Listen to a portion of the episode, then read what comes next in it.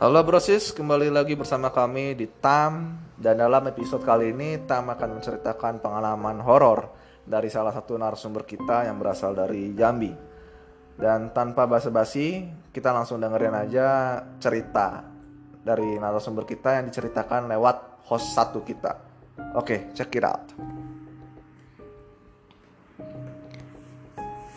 Baiklah, gue di sini menceritakan tentang cerita horor yang dialami oleh salah satu narasumber kita.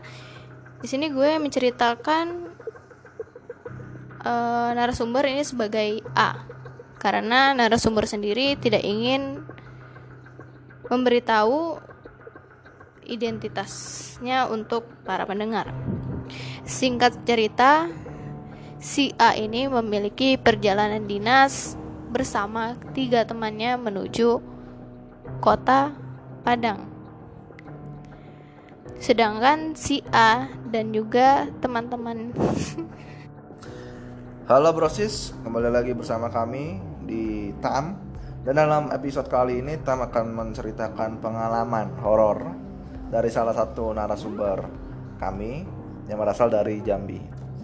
Dan tanpa menunggu lama dan tanpa basa-basi biar kalian juga bisa dengar secara puas kita langsung dengerin aja ceritanya yang diceritakan langsung sama host satu. Out.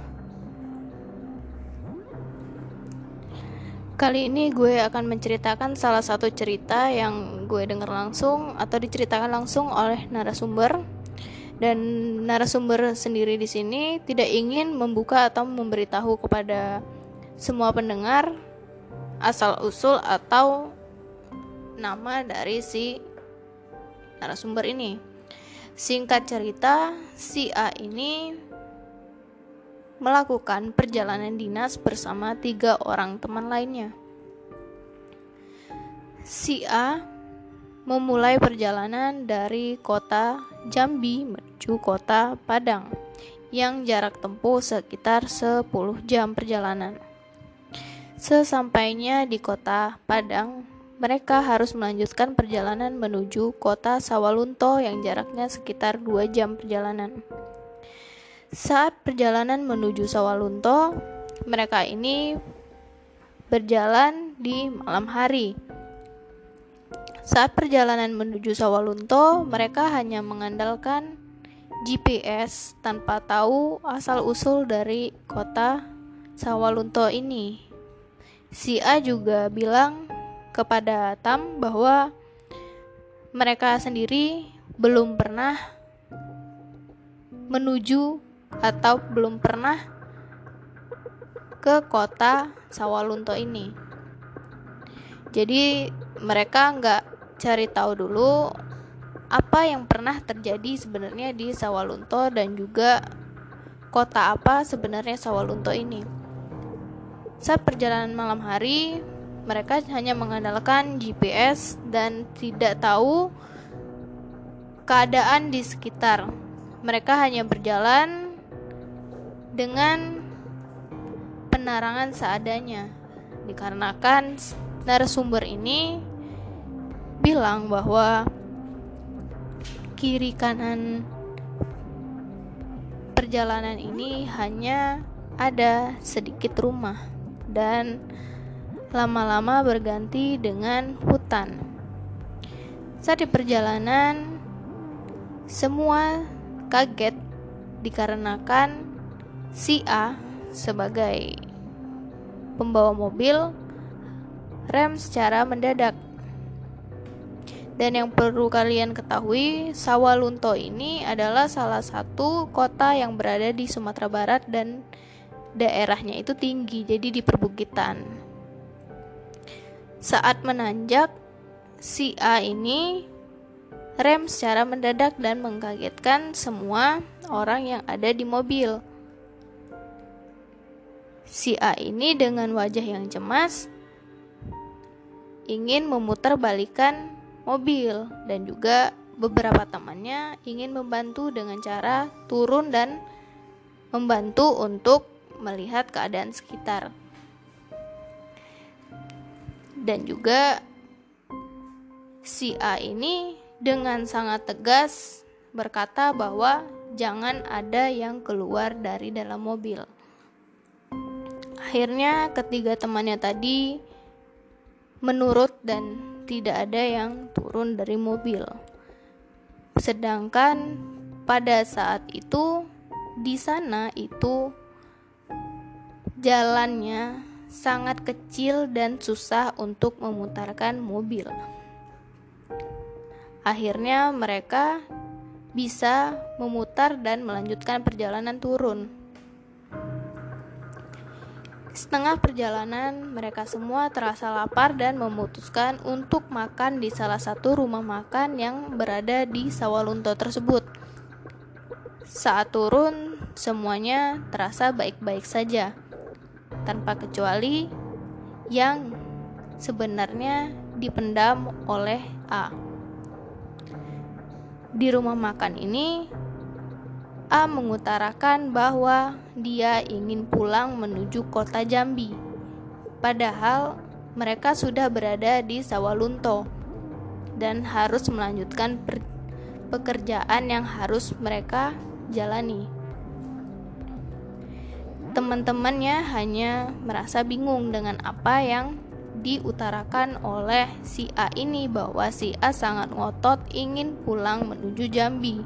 Sedangkan Sawalunto menuju Jambi itu berkisar 10 jam sampai 11 jam. Sedangkan jika mereka menginap di Sawalunto atau menuju kota Padang itu hanya berjarak 2 jam perjalanan. Sedangkan hari itu sudah sangat gelap dan waktu menunjukkan udah tengah malam. Karena melihat ada yang tidak beres dari gelagatnya si A, teman-teman pun mengiyakan apa yang dikatakan oleh si A dan memutuskan untuk pulang dan tidak melanjutkan pekerjaan di Sawalunto. Saat perjalanan pulang menuju kota Jambi dan Amur mulai merasa aman A akhirnya memutuskan untuk menceritakan apa yang sebenarnya yang dirasakan oleh A ini. A mulai membuka pembicaraan. Kalian tadi ngerasa ada yang aneh gak sih selama di perjalanan? Yang lainnya hanya diam sambil tatap-tatapan. Kemudian si A melanjutkan pembicaraan. Sebenarnya tadi gue ngeliat ada sekumpulan pasukan Jepang yang berpakaian berwarna kuning kehijauan dengan topi lengkap. Semuanya pada mulai merasa aura yang tidak enak dari cerita ini dan juga yang bikin gue makin ingin pulang itu dikarenakan mereka itu melihat kita dengan tatapan marah dan tidak senang. Si A bercerita seperti itu. Dan juga gue juga maksa buat pulang karena gue nggak kepikiran kalau seandainya kita semua tinggal dan juga tidur di sebuah penginapan yang dikelilingi oleh tentara-tentara Jepang ini yang melihat kita dengan marah. Gue cuman gak kepikiran kalau gue gak bakal bisa tidur, gak bakal bisa istirahat, dan tidak akan bisa tenang di sini. Kalian juga perlu tahu bahwa tadi bukan di jalan tadi aja yang gue lihat, tapi juga di tempat makan. Dia bercerita seperti itu. Tadi juga gue rem secara mendadak dikarenakan kalau gue nggak rem secara mendadak gue akan nabrak ini si tentara ini dan juga setelah itu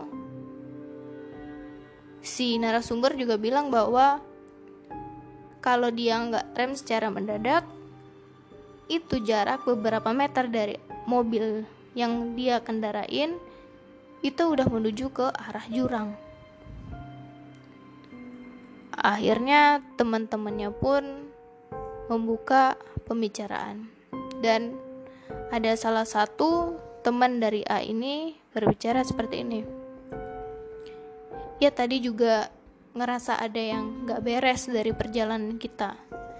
Karena tadi gue kan ngebuka jendela karena ngerasa sumpak banget di dalam dan juga panas. Gue ngarepnya bakal dingin adem karena juga di Sawalunto kan perbukitan daerah tinggi tapi gue malah ngerasa lain. Gue ngerasa hawa yang panas dan juga merasa merinding. Gue ngerasa merinding. Dan akhirnya memutuskan untuk menutup jendela ini. Seperti itu. Dan juga uh, gue dari awal udah ngerasain bahwa perjalanan kita ini ada yang nggak beres. Pertama mungkin kita disesatin oleh GPS sampai kita menuju ke arah jalan yang sempit seperti itu. Ya mungkin itu cerita dari si narasumber ketam dan itu juga yang kita tangkap. Kalau dari gue sendiri uh, sebenarnya kalian juga pasti udah pada tahu bahwa Sumatera Barat itu salah satu dari kota jajahan Jepang. Indonesia berarti kan semuanya. Ya, tapi maksud maksud gue itu si Sumatera Barat ini salah satu jajahannya, tempat uh, mereka bersembunyi. Jadi ada satu lokasi lah pokoknya di Sumatera Barat ini tempat persembunyian Jepang atau mungkin kita tahu itu sebagai gua Jepang. Maksudnya kan Jepang juga menjajah Indonesia ya kan. Maksudnya kan nggak Sumbar doang kan, berarti semua daerah di Indonesia juga kena. Tapi untuk beberapa uh, misalkan si Jepang membuat goa, berarti nggak hanya di Jogja, di Bandung atau di beberapa daerah yang mempunyai goa Jepang ya, tapi di Sumatera Barat juga ada seperti itu. Oke. Okay ya jadi di Sumatera Barat itu juga ada dan juga dari yang kita tangkap di sini bahwa si tentara Jepang tadi yang dilihat oleh si narasumber bisa jadi itu adalah sekumpulan dari roh atau arwah dari mereka. Atau bisa jadi juga makhluk-makhluk lain yang menyerupai juga bisa jadi kayak gitu. Jadi kan mungkin uh, kalau dari pemikiran gue sendiri ya itu sebenarnya mereka uh, apa ya mungkin tidak senang dengan orang asing yang masuk ke daerah mereka. Dan juga mungkin bisa jadi ini bahwa GPS-nya itu uh, mengarahkan jalan yang salah. Sengaja. Nggak tahu sengaja atau enggak tapi pokoknya mereka jalan ke arah yang tidak seharusnya mereka lewati. Iya maksudnya uh, mereka yang tak kasat mata kan juga bisa mempengaruhi kan medan elektromagnetik. Iya kan? Jadi maksudnya tanpa adanya barang-barang elektronik pun dengan adanya mereka pasti kayak ada salah satu nih yang udah nggak beres gitu loh. Nah mungkin uh, mereka ini mempengaruhi sistem dari GPS itu atau Google Maps. Makanya narasumber kita tuh diarahkan lewat jalur yang emang tuh bukan semestinya disesatkan gitu ya. Bisa jadi cuma yang gue bingung di sini kenapa kalau mereka memang benar disesatkan oleh si makhluk-makhluk ini kenapa mereka harus marah dengan tatapan marah tadi seperti yang si narasumber ini ngomong tadi? Kalau disesatkan berarti kan emang konteksnya negatif.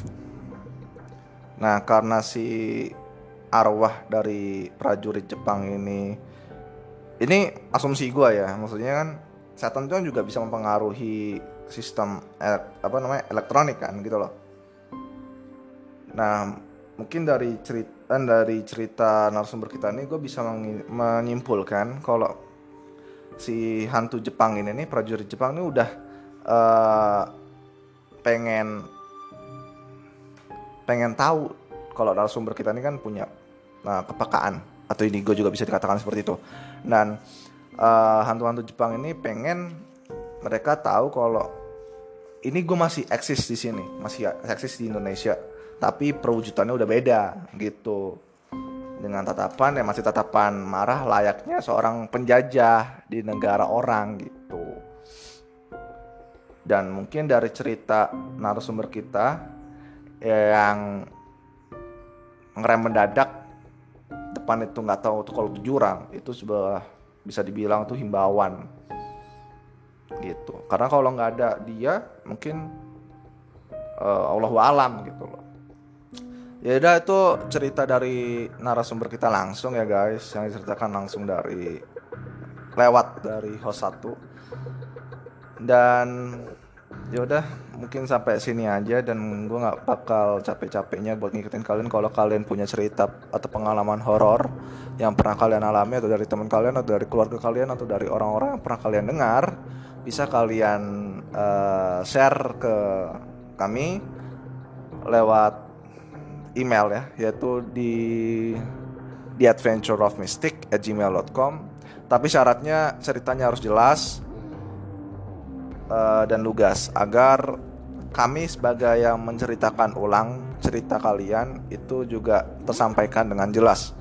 Ya udah sampai sini aja and bye